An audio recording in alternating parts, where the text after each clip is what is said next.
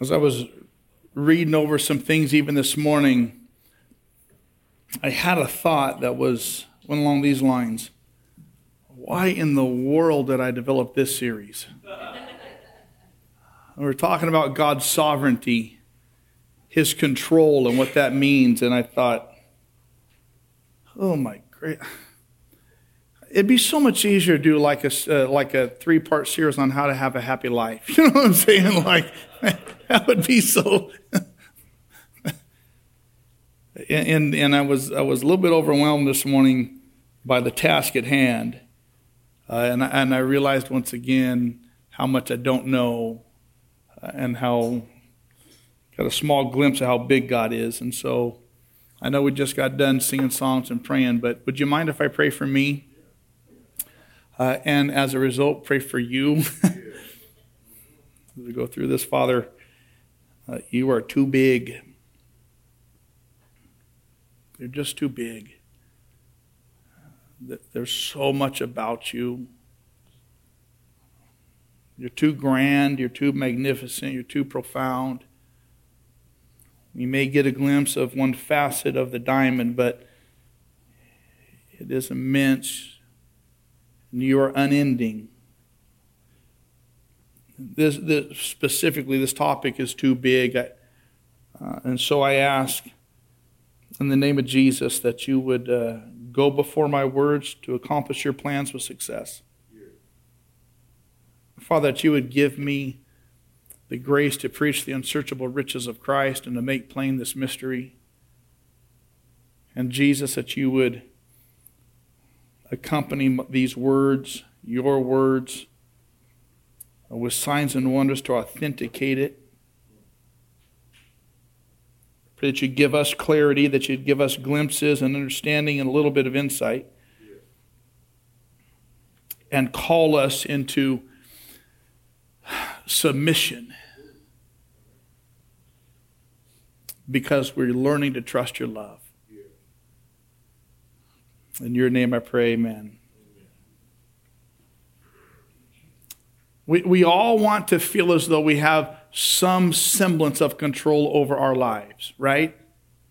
Would you agree? Control is a good thing when it's the alternative to playing the victim. Um, I've been, been around for a while now, and one of the things I've noticed is that our culture is trending towards the victim card for everything. And we're triumphing and championing victimization to the extent where individuals have no more responsibility for their own actions. Those who play the victim role well continually refuse to accept responsibility or exercise power over their own lives. And I want to say this that it's very good and healthy to approach life with a sense of personal responsibility and power to exert. It creates a sense of strength and control where you don't have to be a victim all the time. Now, we run into a problem with this issue of control when we want to control every aspect of our life that is not under our control, and even more so when we want to control the lives of everyone around us. Right? And so this series, Control Freaks, we're talking about the sovereignty of God and how we understand it. Is a huge topic.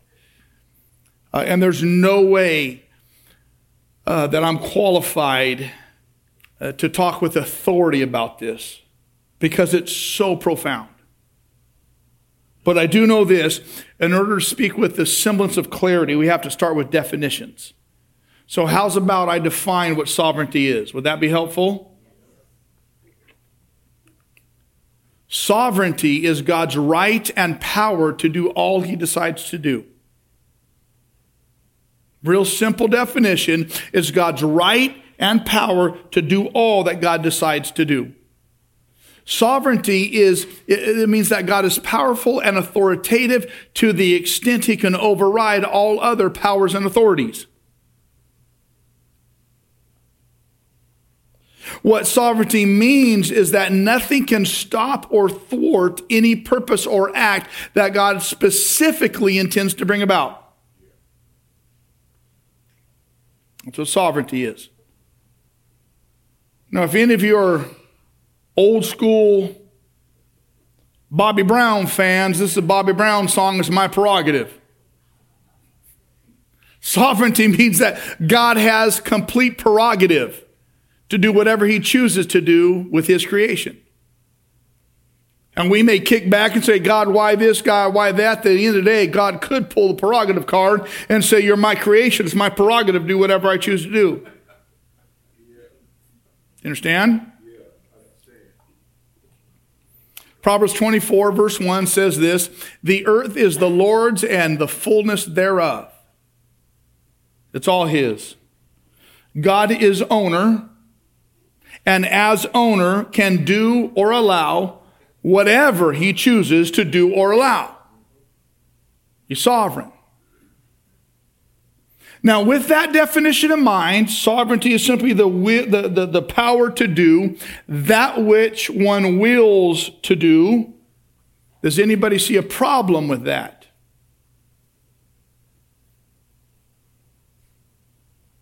Well, let me tell you what the problem is. Potentially.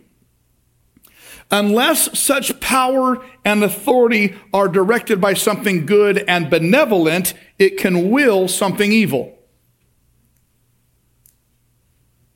And so when we talk about the sovereignty of God, it absolutely is very simply the will, power, and authority to do whatever God chooses to will, allow, or do. But in order to understand it biblically, there's another word that I have to define, and it's the word providence.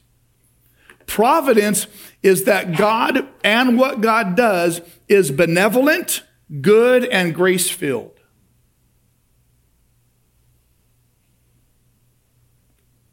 So, one of the keys to understanding the sovereignty of God is this that God's sovereignty is governed by God's providence. His will, power, and authority to do all that he wills to do is governed by his providence, his benevolency, his goodness, and his grace. Now,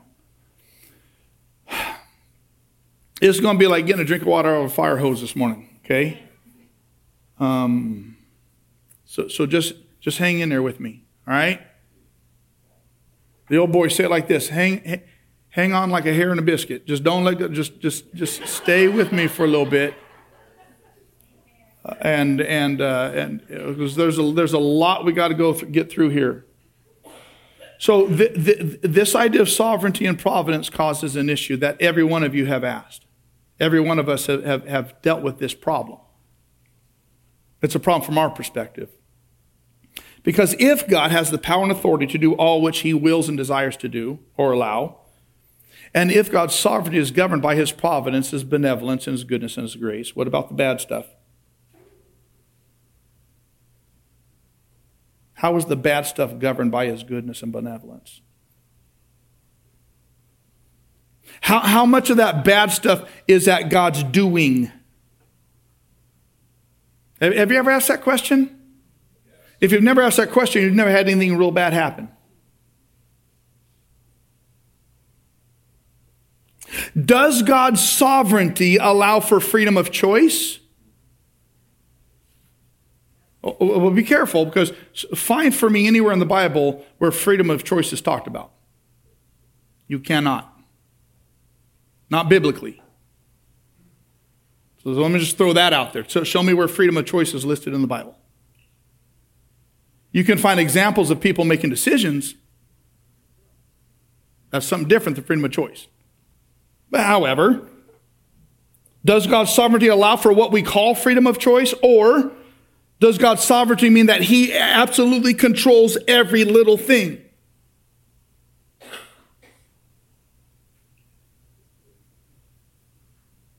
Okay, so let me tell you where a lot of people fall on this. Like I'm saying, this is a this is a big topic. There are great, godly, intelligent minds all across the spectrum of this idea of sovereignty. So wherever you fall, this freedom of choice idea or God controlling every little detail, wherever you fall, you fall in the camp of some great theologians. And I'm not out to change any of your minds at all. I will not tell you where I stand on this. You don't need to know what I think. You need to know what the Bible says.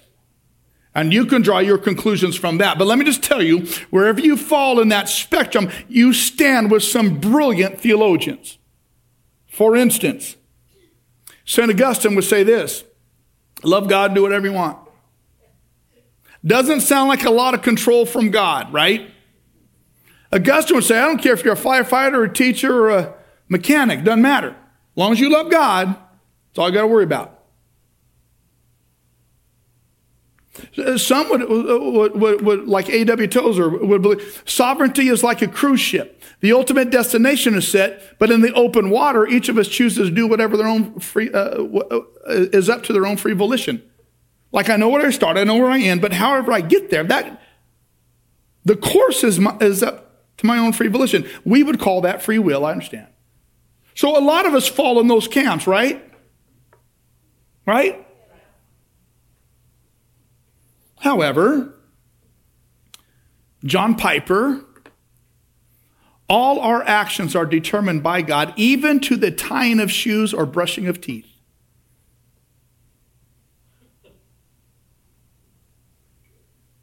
Like when, when, when, I, when I was putting on my shoes this morning and I got out my brown shoes, for a moment I thought, huh, God cares like He's choosing for me to put on brown shoes this morning. Like, how do you understand his? You understand what I'm saying? Like, it's a bit.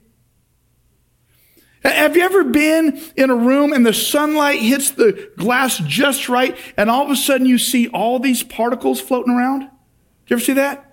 Do you know the majority of that are skin cells? That's just gross. But, but like all those dust particles and stuff.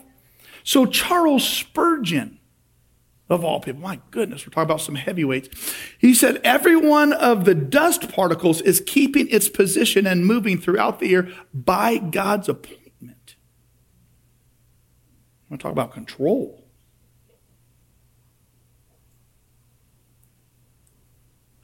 Like we, we would, I've heard people talk about the idea of God's like detailed control in terms like this. Like God's got He's, he's got enough to do than worry about if I brush my hair or shave my head or wear brown shoes or brush my teeth, right? Like, what's God care? There's a lot going on. Like, he's got the whole Ukraine thing to get worked out. Like, there's, there's some really important stuff on God's agenda. Why would he care about the dust particles, right? Right?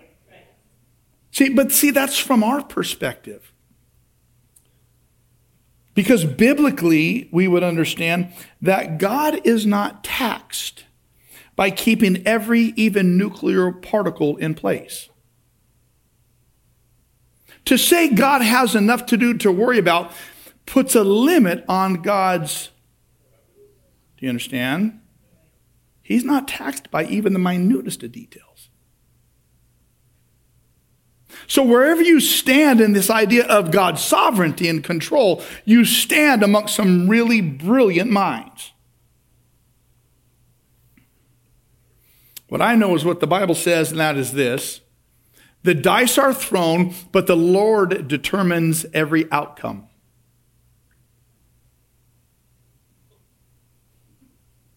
Every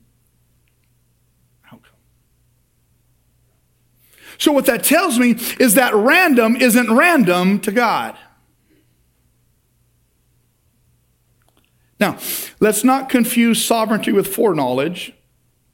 It's just not that, the Bible says it's not just that God knows ahead of time, but sovereignty is about control, not just knowledge.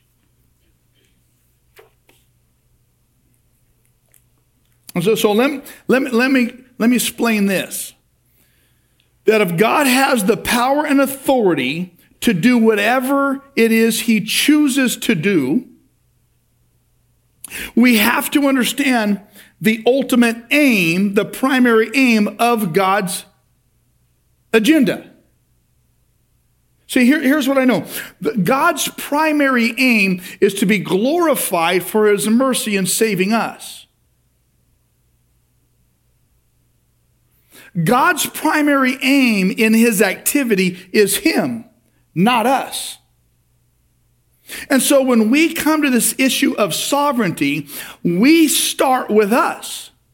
And we assume that because God is good and loving and in control, what that means is that He works for our benefit, for our lives on earth, and the benefit of those we love. Right? So every time we talk about the sovereignty and this issue of control, we view it primarily through the lens of my benefit. And the primary concern for God, his primary aim, is for God to be glorified for his mercy in his redemptive plan. Matter of fact, Romans 5:19 in the God's Word translation says this: People who are not Jewish praise God for his mercy. God's chief aim in all he does is that he'll be highlighted and praised for his mercy. His primary aim is not us in our for our comfort and well-being. His primary aim is for his glory. And he'll be praised for his mercy. God accomplishes salvation for us sinners by his grace and his mercy that is undeserved. And he did that through the death of his son so that nations would glorify him for that mercy. You understand? So when we talk about the sovereignty and control of God, we have to start from the starting point, which is not us. It's God revealing to the world how merciful He is in sending His Son. So then we're at best secondary when it comes to God's providence and His sovereignty. You tracking with me so far? You okay?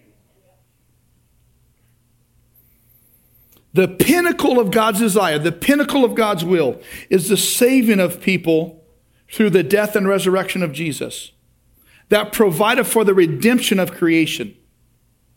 And God's sovereignty means that that will and that desire will be accomplished and nothing can thwart it from happening. And over and over and over in the Bible, we see God's sovereignty in positioning people to encounter Him through some miraculous stuff and some really bad stuff. Because the pinnacle of His desire which he will always accomplish because he has the power and authority to do it in his sovereignty, is that the world see his mercy and saving humanity. Now, the Bible says God is love. The Bible tells us that God is good. And because God is love and because God is good, we believe that God's love and goodness have to do with us and our benefit.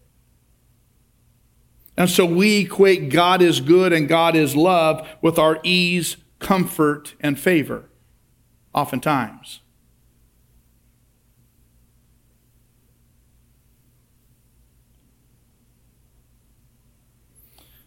Good, biblically, is the fulfillment of God's purpose of redemption and renewal. That's why the cross and the crucifixion is good news because it's all about the redemption and renewal of humanity from sin. Even though that cross was not ease, even though that cross was not favorable, even though that cross was not comfortable, it was good because for God, what is good is the accomplishment of his primary objective, which is that the world would praise him for his mercy in our saving.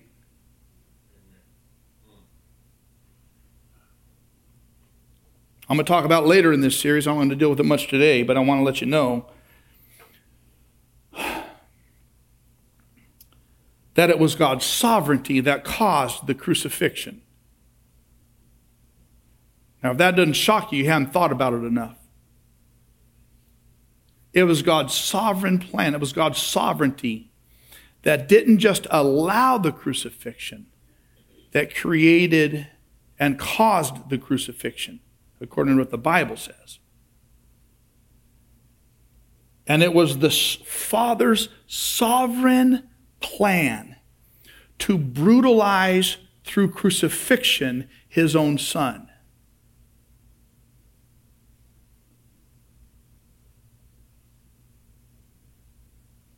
Let that sink in. It wasn't just the foreknowledge and allowance of what evil men would do. It was by the sovereign authority that God caused and carried out, that the Father caused and carried out the brutalization of his Son on the cross, and the crucifixion. So apparently, God has sovereignly orchestrated pain when it accomplished the saving of you and me. So when we talk about the sovereignty of God, we have to get out of our minds that we're the starting point.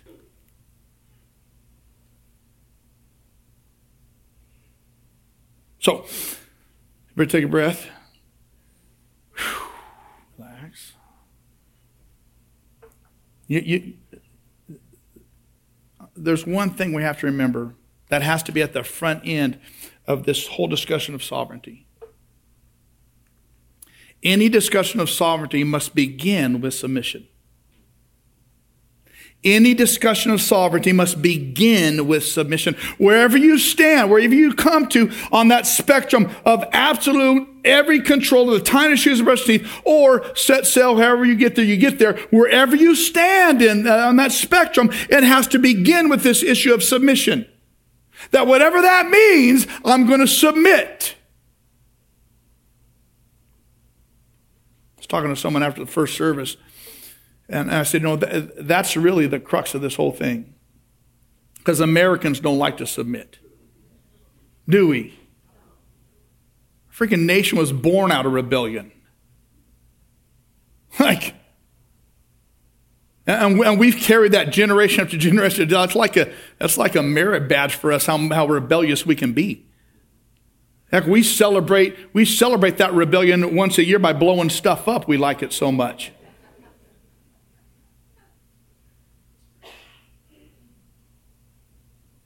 But we have to get to the point of surrender to whatever and however God works or allows things to work.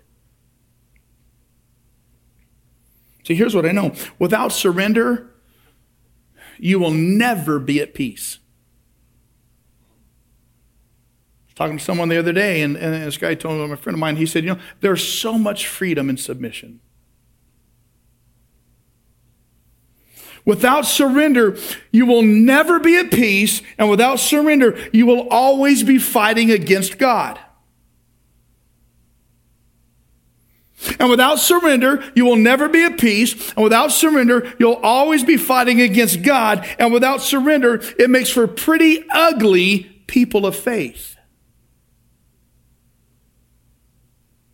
Do you understand? Now, it's okay and it's biblical to pray for things to change. It's okay and it's biblical to pray for God to intervene. Like, we're not playing the victim card, like, whatever, I have no control. Like, that's not what we're talking about. But all of the prayer for, all of the prayer for intervention, all of the work to change what is to a more biblical standard has to be done with submission. So let's just consider some things. Was God sovereign over COVID?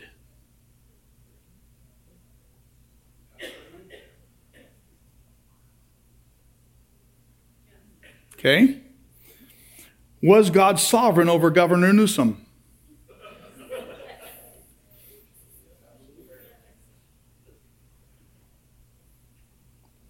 Was God sovereign over mask mandates?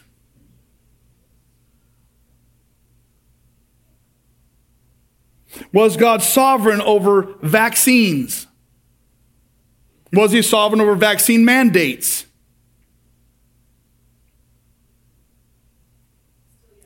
Still a little bit less enthusiastic about was God sovereign over shutdowns? Was God sovereign over shutting down schools?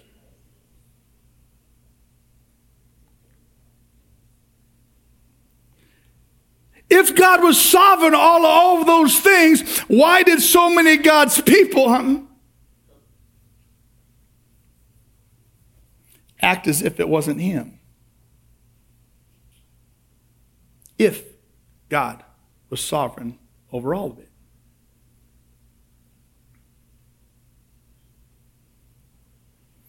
As rough as those times were, and as much as I didn't like them, you, I'm part of this thing. As much as we didn't like them or agree with them, those who didn't accept God's sovereignty over them had a really hard time. And those of us who said, I don't like it, I don't agree with it, I'm going to do whatever I can. But at the end of the day, it's God's sovereignty had a little bit easier time.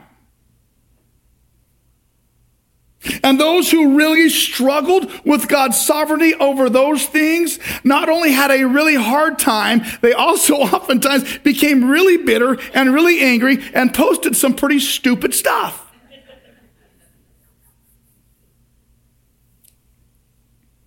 Now, I admit the hard times, the difficult times, the bad things, it's hard to accept that those are part of God's sovereignty. I, believe me, I get it. And I'm not going to try to convince you one way or the other of how what you have to believe about God's sovereignty. That's between you and God. But I just want us to come to terms with what we believe biblically.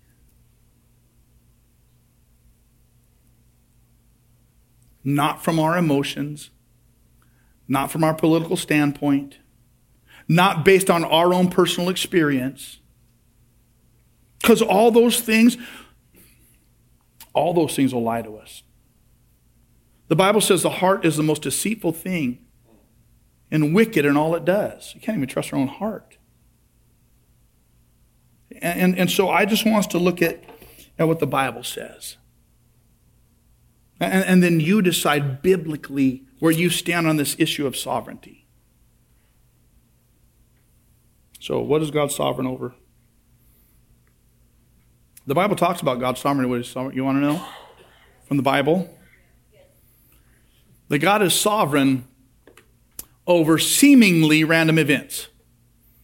Those things that we view as just, well, that was weird. What? God is sovereign over all those random, seemingly random events. Proverbs 16, I shared it already. The dice are thrown, but the Lord determines every outcome. So here's what that means. The next time you go to Chukchansi or Vegas, if you lose, that was God's sovereign plan for you to lose. It also means if you win, that was God's sovereign plan for you to win, so you better tithe it.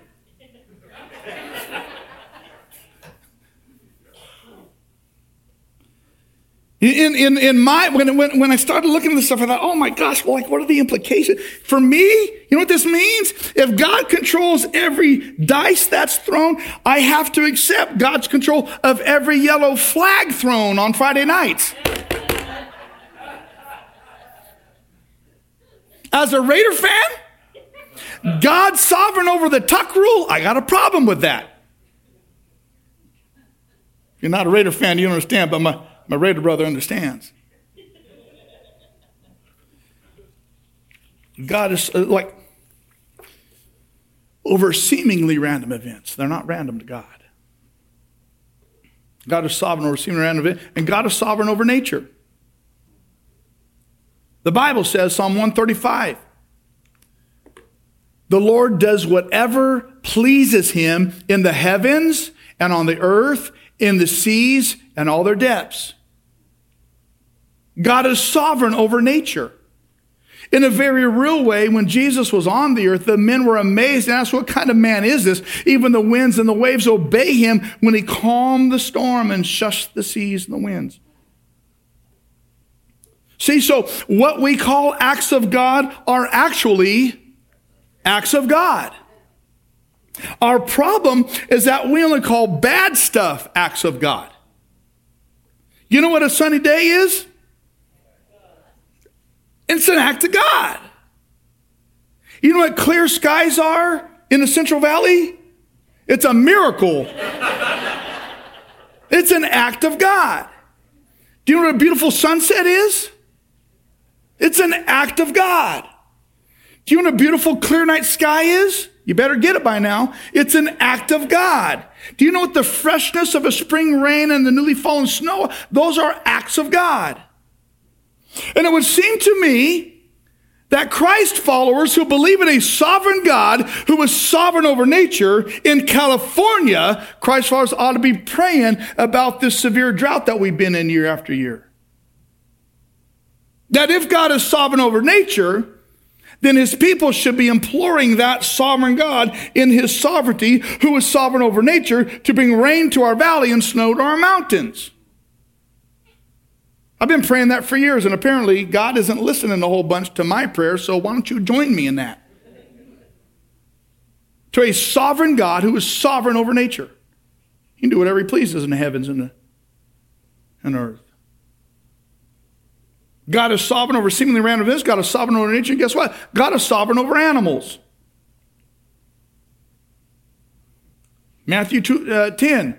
Are not two sparrows sold for a penny? Means they're worthless, is basically what he's saying.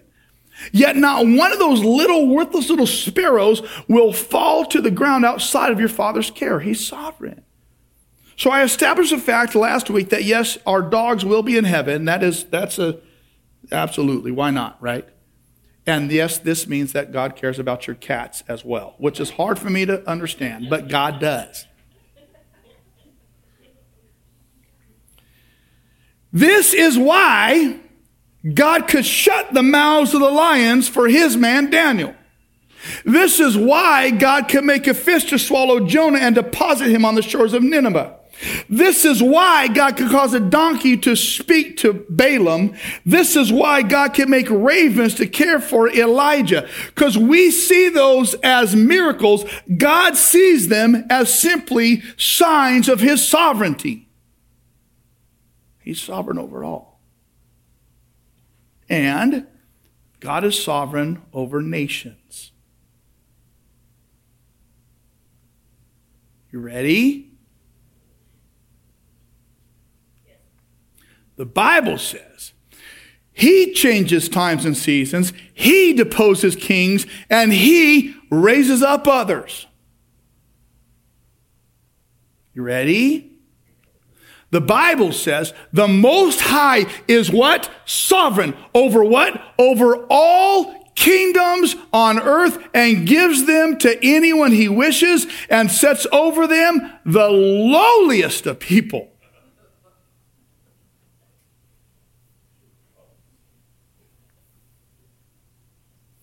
During World War II, a man came to power named Adolf Hitler, and I don't need to recount the atrocities, the demonic influence of that man. And what he did to God's people. And during his reign, there were multiple assassination attempts to kill Hitler. There was a man named Dietrich Bonhoeffer. He's one of my, he's one of my theological heroes. And he was alive in Germany during this time, and he lay, fled and then he went back to Germany feeling as though he was called to not be a coward and run away. He was a pacifist, he was a pastor, and he was a theologian. And he was part of one of the groups that tried to assassinate Hitler. He obviously wasn't successful. He was arrested for other crimes, and he was executed under the Nazi regime. Before his execution, he said he was wrong to be a part of the assassination attempt against Hitler, that God had set Hitler up, and Bonhoeffer said he had to submit to God's sovereignty.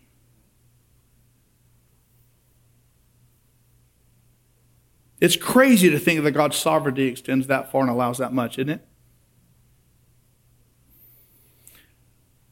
Does it put in perspective for you Trump?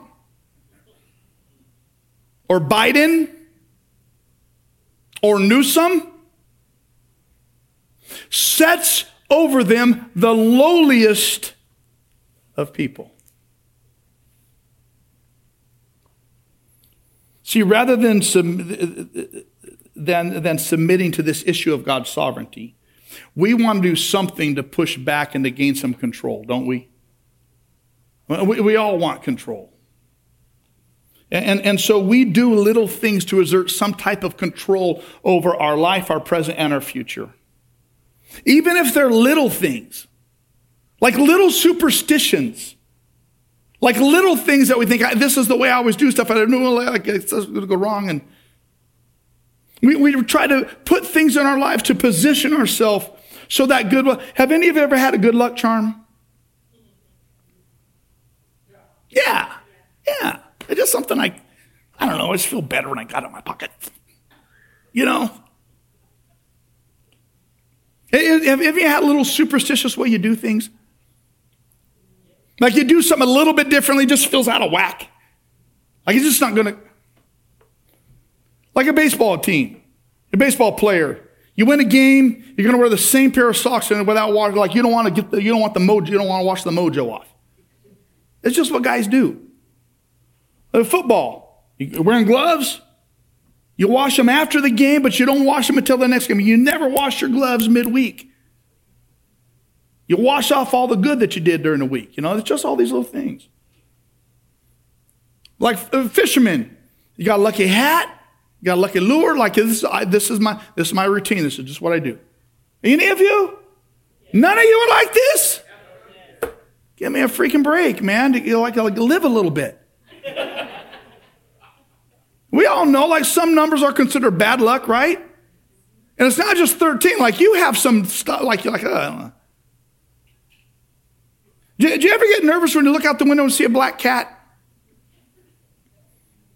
No. See, you're a lot better than I am. Y'all should be pretty. Because the other day, I opened up my blinds at my front uh, house, and there's a black cat sitting like looking at me, like, like that's not ominous to any of you. None of you. Like I was like, hey, yeah. And so I turned around real quick because it can't walk in front of you, right? So I'm like, oh, it's behind me. It's Somebody deal. Like there, there's none of that in you people. You, you know, you don't walk under a ladder, right? It's bad luck, right? In our garage, we got this little pull down thing, a ladder comes down, and every time that's down, I got to walk into my house. I'm like, okay, which one is under and which one is in front of? Like, I. That stuff never goes through your head. Like all that stuff goes through my head. I'm like, I don't know. I just, like, I have my way. I got the way I turn off my lights. I don't know. Maybe it's, maybe there's something deeper going on in me that hasn't been diagnosed yet. But, like, like we create all these little, all these little issues of control, thinking that if we do things a certain way, that we have control and, and a position. The Bible talks about all this stuff. Isaiah 65 11. I don't know if you've ever read that part of the Bible. Isaiah 65 11. Look at what this Bible says. It's crazy. But as for you, you, but as for you, you who forsake the Lord and forget my holy mountain, who spread a table for fortune and fill bowls of mixed wine for destiny. Now, now do you notice anything significant about that verse? Put your thinking caps on. What do you notice? Don't just let God's word like fly over your head without noticing it. Do you see those two words that are capitalized, fortune and destiny? Do you know why they're capitalized? Because those are proper names. And what the verse is telling, fortune was the deity that gave good luck. And destiny was the proper name of a Syrian god. They were, they were deities, they were charms of prosperity, luck, and fortune.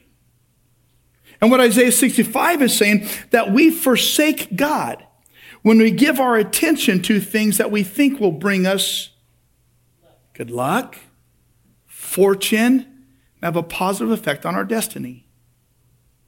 Because what we do is we forsake sovereignty. Do you see what I'm saying? And so, in, this, in this approach to our future, we really have two options a superstitious belief in fortune and luck and destiny, or to trust God's sovereignty that's governed by his providence. Did Jared come up here? I got to be done. So, this topic of sovereignty, this topic of sovereignty is complex. I, th- I think you're understanding that. But it's also extraordinarily simple when it's surrendered to. And it's important for how we approach life and our future. Now, in this series, we're going to look at, uh, from, from this point out, we're going to look at, at, at, at instances in the Bible where God either orchestrated or allowed things because of his sovereign providence. And some of those things that God orchestrates and allowed were very, very, very difficult. And some of them are fantastic. But the key to all of those, going through those times, because we'll have the exact same things in our lives, is to trust God and submit. See, our biggest problem with this concept of sovereignty is we don't like anyone having authority over us, right? Right? You know why so many relationships have failed? Because of an issue of submission. You don't like it? See, we like autonomy. And sovereignty means God has authority over. And friends, this is exactly where Jesus got to in the garden. Father, what your sovereignty has orchestrated, I don't like. So please choose a different sovereign plan. But because I trust your love, I'll submit to your sovereignty. Do you see that? So, Though God's sovereignty led Jesus to the cross, it also resulted in resurrection, and this is a promise for the Christ follower. Submitting to God's sovereignty might lead to pain and difficulty, but for the Christ follower, always results in a resurrection, so that people will praise God for his mercy. That's the whole point. So, I'm going to give an easy way to keep this on the forefront of your minds in the weeks to come. You ready? Here it is. Here, here's what to keep telling yourself. When I submit in the moment, God will be faithful in the future. Wherever you stand on this submission spectrum, wherever you stand in this thing, whatever that is, and whatever the difficulty is, whatever the issue is, whatever the event is, when you submit in the moment, God promises to be faithful in the future. And so, in this series. Here's the commitment I will commit to submit to God's sovereignty. I'm going to commit to submit to His sovereignty. And I was thinking, why in the world? I, I thought, I'm going to ask the church to make the commitment to submit to God's sovereignty. And then I thought, Carl, what? Why would they do that? Why wouldn't they just keep being control freaks? Trying to control everything about their life and everything about everybody else's life around them. Well, what would be the motivation to choose to submit to God's sovereignty? And this is what I thought. I thought, you know what? When you trust His love, it awakens in you trust and the willingness to submit when you trust His love. Do you understand? You ready? Let's pray. Father, thank you for this day. Thank you for the depth of you and your word. Thank you that it's not easy or simple but that it is trustworthy and true. Father, my prayer for us and those who hear my voice is that we would bring ourselves to you and submit to your sovereignty, not out of fatalism, but because we're understanding your love. And because of your love, we trust you. We stand in your love. And because we stand in your love, we can trust your hand. And because we can trust your hand, we submit to your sovereignty.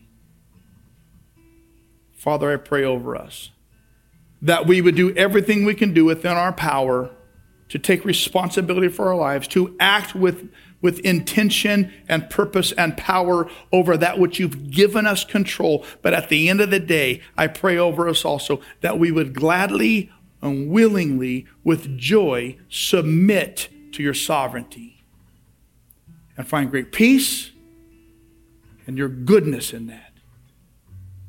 May you be glorified for your mercy. In your name I pray, amen.